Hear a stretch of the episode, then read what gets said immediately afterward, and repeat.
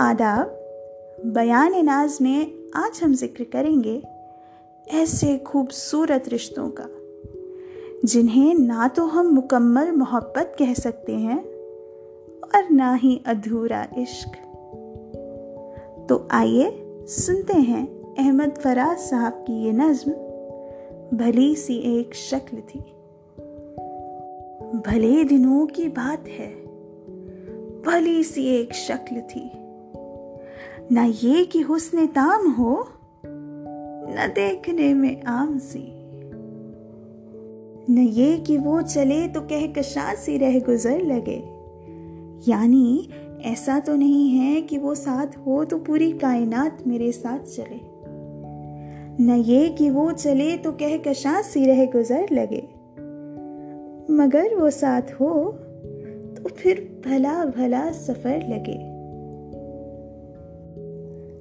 न ऐसी खुश लिबासियाँ कि सादगी गिला करे, ना इतनी बेतकल्लुफी कि आई ना हया करे।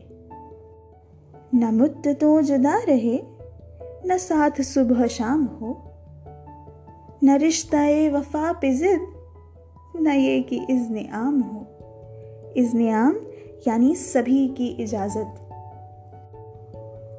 न आशिकी जुनून की, कि ज़िंदगी अजाब हो। अजाब यानी जहर। न आशिकी जुनून की, कि ज़िंदगी अजाब हो। न इस कदर कठोरपन, कि दोस्ती खराब हो। सो एक रोज क्या हुआ?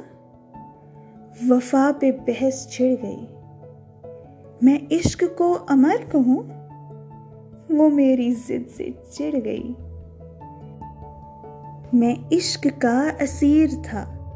वो इश्क को कफज कहे कि उम्र भर के साथ को वो बदतरस हवस कहे।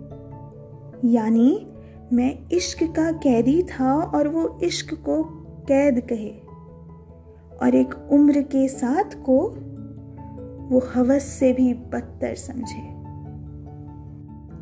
मैं इश्क का असीर था, वो इश्क को कफस कहे कि उम्र भर के साथ को वो बदतरस हवस कहे।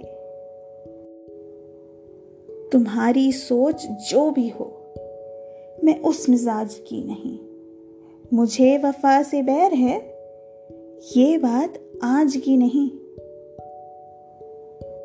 ना उसको मुझ पे मान था, ना मुझको उस पे जोम ही। जोम? अभिमान। न मुझको उस पे मान था, न उसको मुझ पे जोम ही। जो अहद ही नहीं कोई तो क्या गमे शिकस्तगी? यानी जब कोई वादा ही नहीं तो उसके टूट जाने का क्या गम?